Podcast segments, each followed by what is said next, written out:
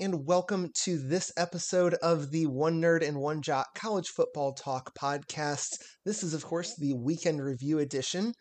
And this week, I am not joined by the jock half of the podcast because he's uh, enjoying a nice little vacation. But we do have someone who did not lose to a Sunbelt team this week, and that is Jackson. Jackson, how are you today? Yeah, thanks. Uh, thanks for having me. Uh, obviously, not the jock part that you normally have, but uh, maybe this time you'll have to uh, record it as one nerd and one guest and see uh, how your ratings go. Yeah, yeah. It, hey, you know, if we end up with with uh, better ratings than our normal podcast, we're going to have to replace Mark. But that's okay because you're wearing an Oregon shirt, which the listeners can't see, but I can. So let's really quickly before we get too deep into things, let's get to know you. I know you went to Ball State. You're wearing the Oregon shirt. Is that a pretty good summary of who you uh, follow and who you pay attention to when it comes to college football? Or are there any other teams that like to keep an eye on? Yeah, um, well, I first started listening to you guys, and um, it was actually uh, kind of best of both worlds. Um, you know, similar to Mark, I, I have a, a, deep love for Oregon and Oregon football. Uh, I had a very similar uh, jumping in point to, to starting to follow Oregon and back in the Chip Kelly offense, you know, uh, running thousand plays or whatever a minute. And, um, you know, just, just really kind of enjoyed the up, the up tempo style of play. Um, and then also grew up in Indiana and uh, had a very, you know, deep rooted love for Notre Dame and Notre Dame football, similar to yourself. So, uh, you know, see a lot of similarities between between the two of you guys. Um, after this last weekend, though, uh, I don't know if I'll be able to show my face in a Notre Dame jersey or just rooting for Notre Dame uh, in general because that was that was pretty rough. So uh, I don't know. I'm, I'm, I'm currently on the fence, uh, and maybe we'll find out through the rest of this podcast uh, who I might be leaning towards, at least for the rest of this year and uh, into the future. Yeah, that was uh, certainly a rough uh, showing, I guess I'll say, and I'm sure that we'll get into that game a little bit.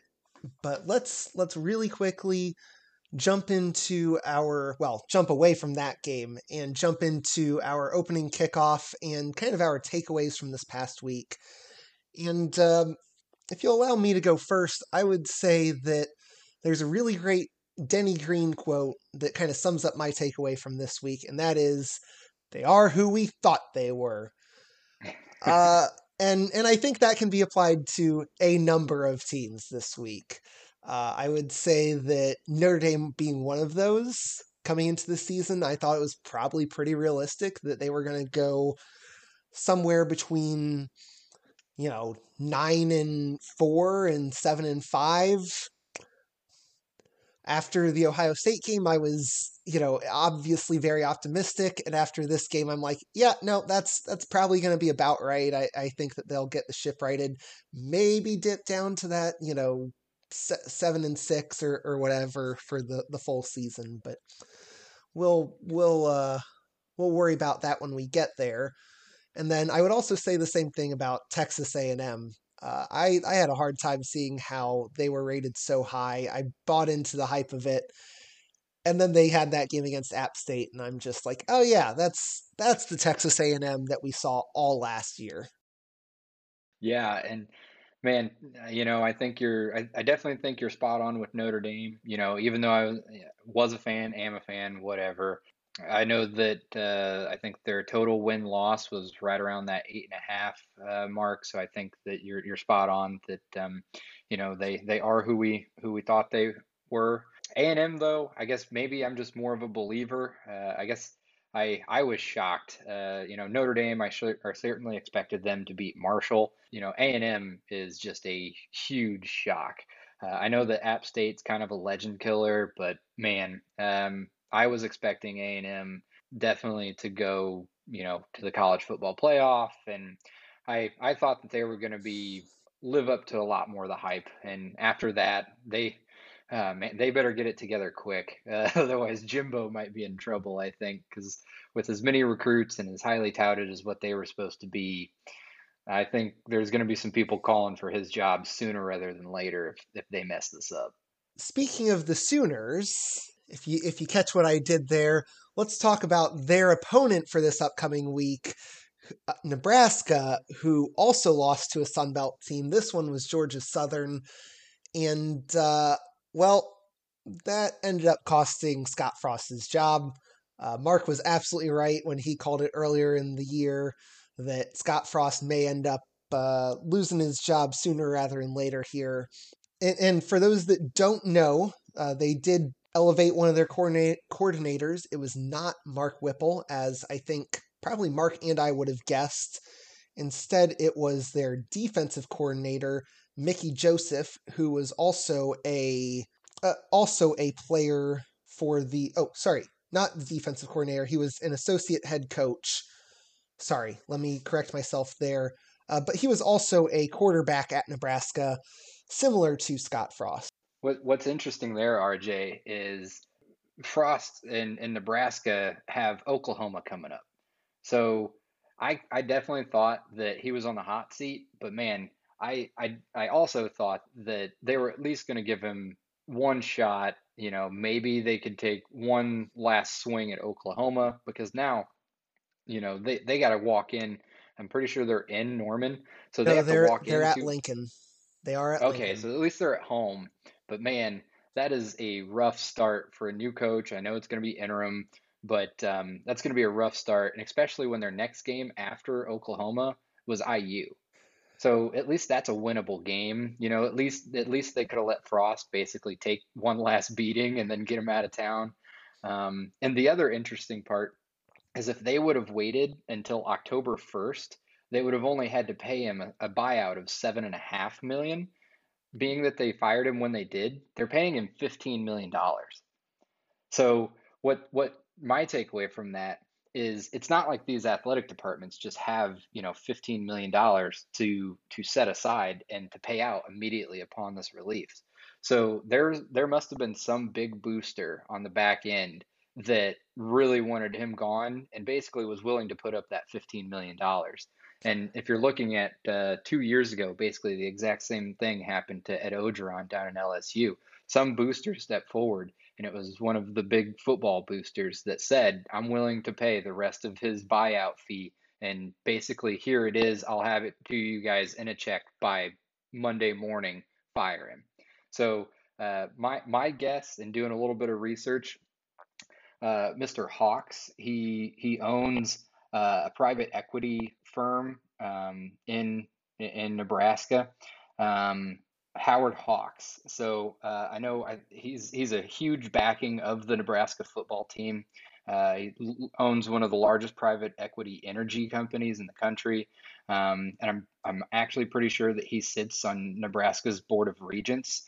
So he's pretty involved out there, and um, I'm not necessarily blaming him, but I think if you're looking at somebody that kind of pulled the trigger, I think it was him that basically stepped forward and said, "I'll write the check, get him out of town," which coincidentally, he was probably the same guy that brought him into town to begin with. So yeah, I, I, the other thing that really makes me surprised on the timing of this is they do have the bye week after Oklahoma. So to me, that's one of those things where it's like I, I'm with you. I, I think if for no other reason you leave him in through Oklahoma, let him take the beating, and then give you know give give Mickey Joseph a chance to you know get his team right over two weeks instead of just throwing him into the fire. But I guess that's why these are the uh, big decision makers at these universities, and we're not.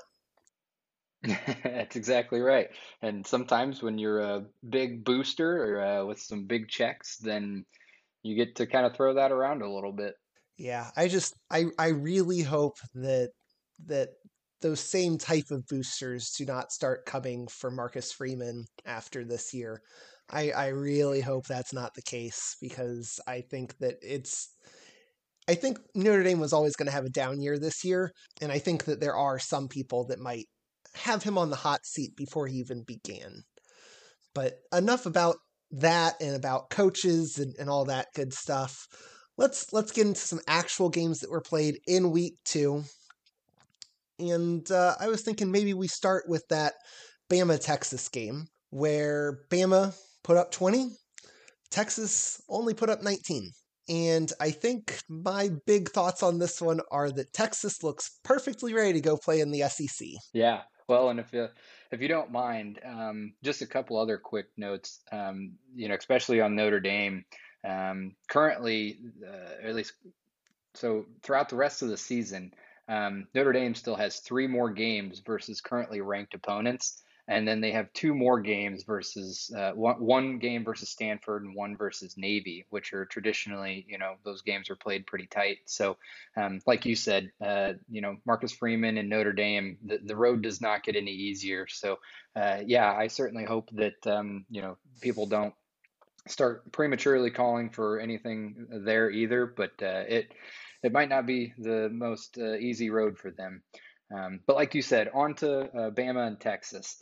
Uh, you know, it was such a shame with Ken, Quinn Ewers getting uh, hurt so early in that game because all I kept thinking is it left us with the what if. Um, you know, Texas actually looked legit, uh, especially that defense. Um, to be able to hold Bama like that, I just I was really impressed with uh, with Texas, and now Texas goes to uh, or, or they have UTSA, Texas Tech, and West Virginia um, and then a huge game versus Oklahoma. So uh, we'll see. I, I, know that they're they're saying that Ewers could be back for that game at uh, for that game versus Oklahoma. Um, I think they said that he had a four week timetable. So uh, if if he does come back, that would be right around that Oklahoma game. Um, so I think that's tough, but it does leave us kind of, or it leaves Texas with a chance, and it, it leaves that that game to be highly anticipated. Yeah, what is it with Bama knocking out Texas's starting quarterbacks? Obviously, they did it in the 2010 national championship uh, to Colt McCoy, and now they do it to Quinn Ewers. I think uh, I think maybe when Texas starts playing the SEC, they might have to bubble wrap their quarterback for a game or so, just so they don't totally sink their seasons. But anyway, enough with that. Yeah, I think as you said, having Ewers back for that Oklahoma game would be absolutely huge for Texas. And as you said, in this game, it just kind of left it as a what if. And to me, there, there are just so many different what ifs in this game. And I really don't know what to make of either of these two teams coming out of it. Because on one hand, it feels like, like Bama kind of got lucky with this one. And I don't know if that was a more of a, a statement on them and where they are, or if that was more of a statement on where Texas is and you know Texas's ability to play up into these games and whatnot. I think I, I can't remember who it was that said this, but I, I think the quote that I like on it is it used to be the Alabama could show up and play their C level game and still win and, and still, you know, roll some teams. It is getting to the point now where they can show up and play their C game and they're going to get beat or they're going to get in way tighter games than we would expect them to. So I think that might be where I'm leaning on this one is that A, Texas played really well, and then B, Bama played maybe not as well as we would have hoped or we would have expected of them. Yeah, that's a that's a good assessment. And the the only unfortunate part, and, and maybe you know, I guess I fell into this last year during the national championship game too, is I guess you just always expect Bama to be able to pull it out, right? So even when this game was close and going into the fourth, and you know, I always just felt like if Texas was able to do anything, Alabama would have been able to answer. And then it came down to the very end in Bryce Young in Alabama, you know, Bryce or uh, yeah, Bryce Young looking like a, a Heisman candidate again. Um, and and basically taking his team down and and doing what he needed to do. Uh, and and at this point, you know, it just leaves me once again. Um, we've already talked about October first in in uh, Nebraska. Uh, I think you know October first is going to be another fun day because uh, Alabama plays Arkansas, And I think that'll be another big testament to to see. You know, I hope everybody gets up and gets excited gets excited for Arkansas versus Bama because um, I think Texas kind of laid the blueprint, and I think Arkansas just might be the team that can pull it off. Yeah, yeah, I think that should be a, a real good game, real fun game to watch. But circling back, let's let's talk about another game from this past weekend. Let's talk about the well, one of the ranked versus ranked matchups. Of course, there were three this past weekend. I want to talk about though what I would consider the biggest upset, or maybe even the biggest shocker, and that was Baylor 20, uh, BYU 26, of course, in double overtime. And to me, I, I think that's a really good sign for what could come for BYU. We talked, or uh, Mark and I talked about it at the beginning of the year, how BYU, their schedule was just really nicely laid out for this season, and that they have some really big games. They have they they definitely have some players coming back that can can do some stuff for them. Uh, yeah, so they had home versus Baylor at Oregon this week, which I know that we'll talk about at Notre Dame, and then versus Arkansas, as well as some other you know power power five games. So I I think that that is a very good sign that we're seeing them kind of pass that first test. And I think that BYU might be a team that can really make some noise if they keep on winning out. And and I think uh, I think they certainly have the ability to, and they showed that in a very good win here against Baylor. Yeah, yeah. I once again I completely agree. Um, you know, I, I've I've admittedly only kind of caught on to BYU in the last couple of years. Um, you know, especially Zach Wilson. Um, but you know, I think that, uh, and again, I can I can admit that I kind of fell right in line here, but I don't think BYU gets the love that they necessarily should. Um, you know, they, they play a lot of their games not in prime time because they're out west and they're they're kind of an up and comer, so to speak. But uh, as you kind of alluded to, I think Mark and, and even myself included, being being an Oregon fan, um, I think Mark better be uh, on alert and coming back from vacation. He might have a rude awakening because I think BYU faces Oregon this weekend, and I do not like the Ducks' chances. I think BYU is uh, at least the legit. You know, I don't I'm, I don't think they're going to make the college football playoff, and we'll see if they can even break into like the top top ten or so. Um, but I, I, do think that BYU is is a legit team for who they are, and they're definitely a better team than Oregon is at this point. Yeah, uh, something else about this game that I almost forgot about. BYU did this without their top two wide receivers. Yep. So if if they are able to get either one of those back for that Oregon game this upcoming weekend, I think that's going to be something to watch out for for sure and I think that that will be a very good game for sure. And I'm sure that we'll talk about that in part two of this week. and for me, um, you know, maybe maybe call it a Baylor hater, but uh, I think Baylor just thrives on the Southern football bias. I I've just thought that they've been overhyped for a while, uh, even even back when. Um, you know, two or three years ago, when when they were getting a little bit of run up, and they had Matt Rhule, um, they, they made it to the big game and they lost. And, um, you know, I just think that they thrive on kind of that Southern football bias uh, and just consistently get overhyped. Um, but uh, that's just, I guess, maybe my own two cents on that one. Yeah, yeah. I mean, I, I think that might be fair. Obviously, they did win the Big 12 last year. So, you know, there is some, some recent history there. But I'm not really sure they were the best team in the Big 12 last year. I guess that's kind of uh, you know a moot point at this point. Let's talk about two more Southern teams though. In that Kentucky at Florida, this one I thought was going to be a big sh- test and really indicative of what we should actually expect from these two teams. And Kentucky pulled it out by getting the 10 point win in the swamp, doing something that Utah could not do. What uh what are your thoughts on this one? So I think it says more about Florida than it does about UK. You know, UK I think has been underrated. I think they were underrated at the beginning of this year. You know, but I think that uh, people were just way too high on Florida, um, and and maybe even myself included. I was I was expecting you know at least better things out of Utah. but I, I think that um, you know Florida was you know people were starting to get way too hyped up on Florida and Richardson, um, and I, I think it just says more about Florida not being that great, and unfortunately it might even say something about Utah also not being that great. Um, you know I'm not sitting here saying that that uh, Kentucky is anything fantastic.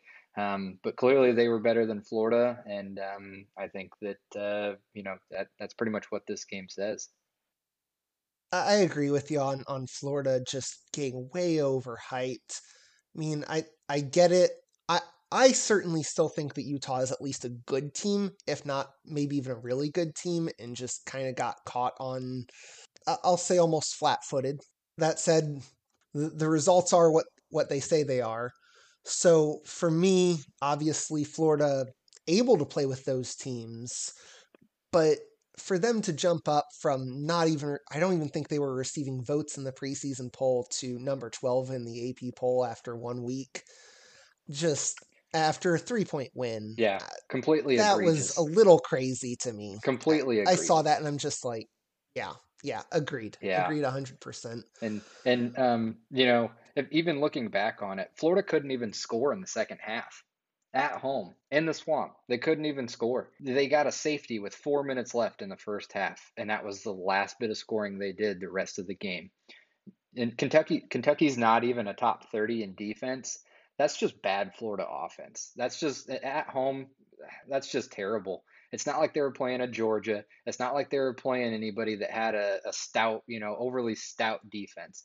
Um, you know, now Kentucky is a good defensive team but they're not even top 30 this year. And I get that it's only been, you know, a game now two in, but, um, you know, that's just bad Florida offense. And that's, that's where I just kind of say that people were way overhyping Richardson in Florida. And, um, you know, I guess we'll, there's a lot of football left to be played, but, uh, that game did not, did not sit well. I think Florida might be who we thought they were.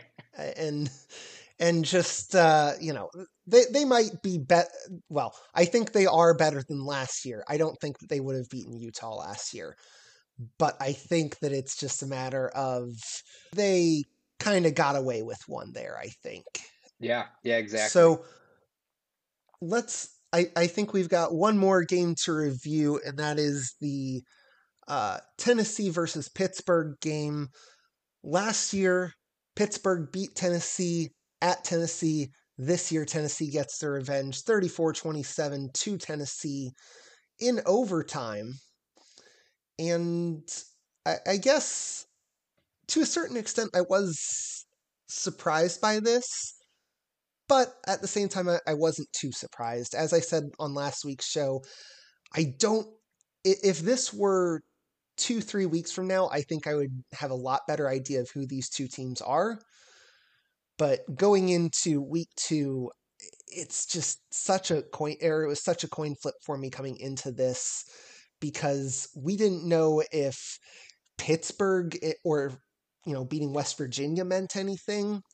Conversely, Tennessee put up about a million and a half points against Ball State. Sorry, Jackson. Yep, my alma mater, the uh, the powerhouse of the MAC. If you want some action, come to the Midwest you know, to me, it was like, I don't know if either of these two teams are really good. As we saw, they were, at least on the day, pretty evenly matched going to overtime. What notes did you have on this one, though? Uh, so I, I first and foremost thought that uh, Hendon Hooker should get a lot more respect. Um, just just the eye test, not necessarily looking at some of the stats, but just the eye test. He looked pretty good. Um, once again, I'm not throwing him up in the CJ Stroud and Bryce Young conversation, but Hendon Hooker definitely should get a little bit more respect in the college football world. Um, hopefully, he put some people on notice. Um, Kedon Slovis, or as uh, some of his close friends like to call him, Slobodan Milosevic, um, he's quickly losing, I think, any hype that he had left. Um, you know, to to be that highly touted of a recruit and then kind of filter out or falter out at, at, at USC and to have kind of the college career that he's had, he's he's quickly, I think, losing any hype. Um, that Pittsburgh team, as you kind of said, was just way too overhyped after beating a West Virginia team that just isn't good. I mean, and, and I think that this kind of shows that Pitt really isn't that great either. Um, and what I'm looking forward to, uh, is kind of the last game we talked about. Uh, on on September 24th, Tennessee plays Florida. And I think that that game will actually tell us quite a bit about who Florida is and who Tennessee is. And uh, everybody will have to stay tuned for, for future episodes to get some analysis on that game. Like we said, it's so early, it's hard to tell who anybody is. The only thing that I'll say about this game is obviously it was another kind of what if, in that Slovis did get hurt in the game, um, and their backup whose name is totally escaping me right now, uh, Nick Patti, was was also uh, at least a little bit banged up at the end of that game. So I think that there are some at least quarterback concerns coming out of Pitt going into this upcoming week. And if they don't get those figured out, I think that we'll see them fall by the wayside pretty, pretty quickly. Are there any other games from this last weekend that you want to highlight, obviously, we mentioned the Appalachian State, Marshall, and Georgia Southern wins. Big week for the Sun Belt, and uh, you know, getting their paydays and getting the wins. Yeah, um, it's a uh, it's always a good feeling. You know, um, uh, some people might not remember, but uh, 2008 Ball State was a relatively uh, good year. Um, and it's always nice when you get paid money to go into some of these bigger programs and, and you know kick them in the butt. So um, you know some of these some of these smaller conferences certainly can get you, and um, App State certainly proved that. And you know every every year, every week, uh, there's there's you know at least a couple scares. But um, no, I think that's a pretty solid recap of of uh, the last weekend. Okay, then let's really quickly do a rundown of the top 10 in the AP poll uh, going into week three, coming out of week two. And uh, we'll start at the bottom with number 10, Arkansas, number 9, Kentucky, number 8, Oklahoma State, 7, USC, 6, Oklahoma, 5, Clemson, 4, Michigan, number 3, Ohio State receiving one first place vote, number 2, Alabama dropping from number 1, and then Georgia finishing up at number 1. Uh, obviously, elevating themselves one place after the unfortunate beatdown on Oregon and then taking care of business against a a lower class school we'll call it this time this week anything that stand out on that one or are you ready to get into this week's action uh, excited to uh, see what Jaxon Smith-Njigba can do for Ohio State. Uh, sans one play versus Notre Dame. Um, so you know, excited to see him back and healthy, and um, you know, kind of hopefully return to form and uh, see what you know Ohio State keeps rolling. Yeah, I think that's a, a really good thing. I don't know how much we'll get to see of them. I think we'll see them roll this week, but let's not uh, count our chickens before they hatch, as as the old saying goes. Let's get into some action for this upcoming week, and really, as far as the non Saturday games go, there's one that I have circled, and then there's one other. The one that I have circled is Florida State versus Louisville.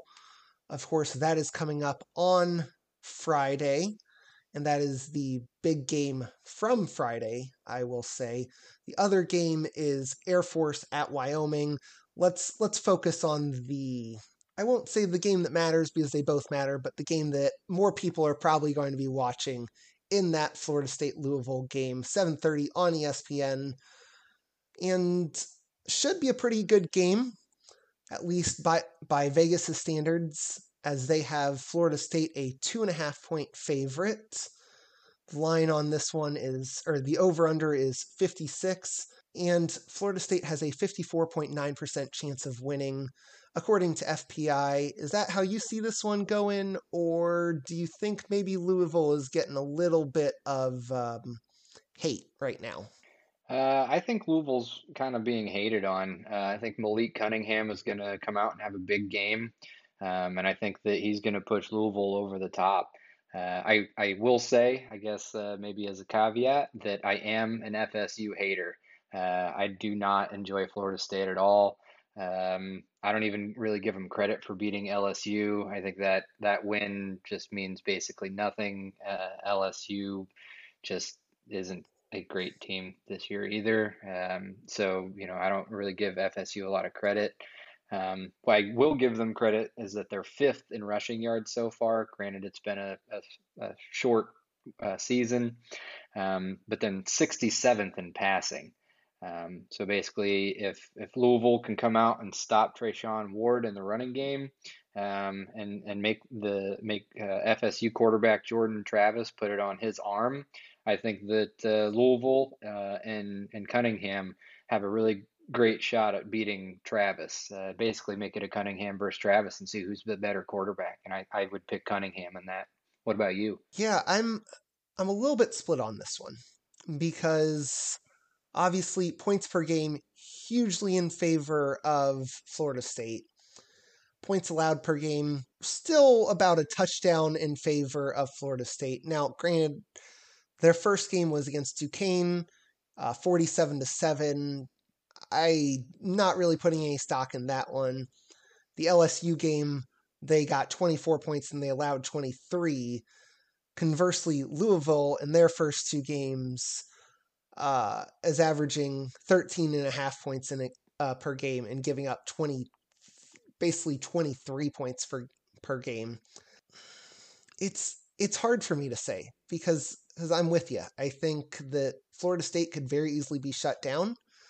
I think that they should probably be one in one. But with that said, looking at Louisville, that huge loss at Syracuse, that's tough. But then they turn around and get a win at UCF.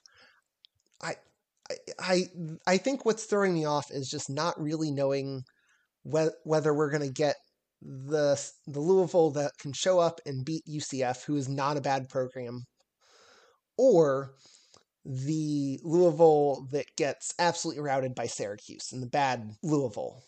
So that makes me a little bit concerned. That said, I think on the whole, Louisville is a better team. I, I wouldn't feel uncomfortable taking that plus two and a half, but taking them outright definitely makes me concerned. That said, I think I am going to take them. I think I am going to pick Louisville. Um, just like I said, I think on talent they're a better team.